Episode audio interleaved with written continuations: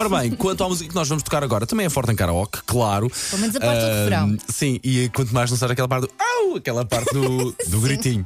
Essa parte eu acho que pelo menos toda a gente consegue lá chegar. Mas de resto é um dos maiores clássicos da música, que inclusivamente continua ah, a estar na, na lista de músicas mais amadas sempre da Billboard, na posição número 230. Incrível, tantos anos depois isto continua a estar presente nesta lista, não é? Sim, e não sabia disto, mas foi escrita por uma dupla, a mesma dupla responsável pelos sucessos como True Colors, de Cyndi Lauper, ou Eternal Flame, das Bangles.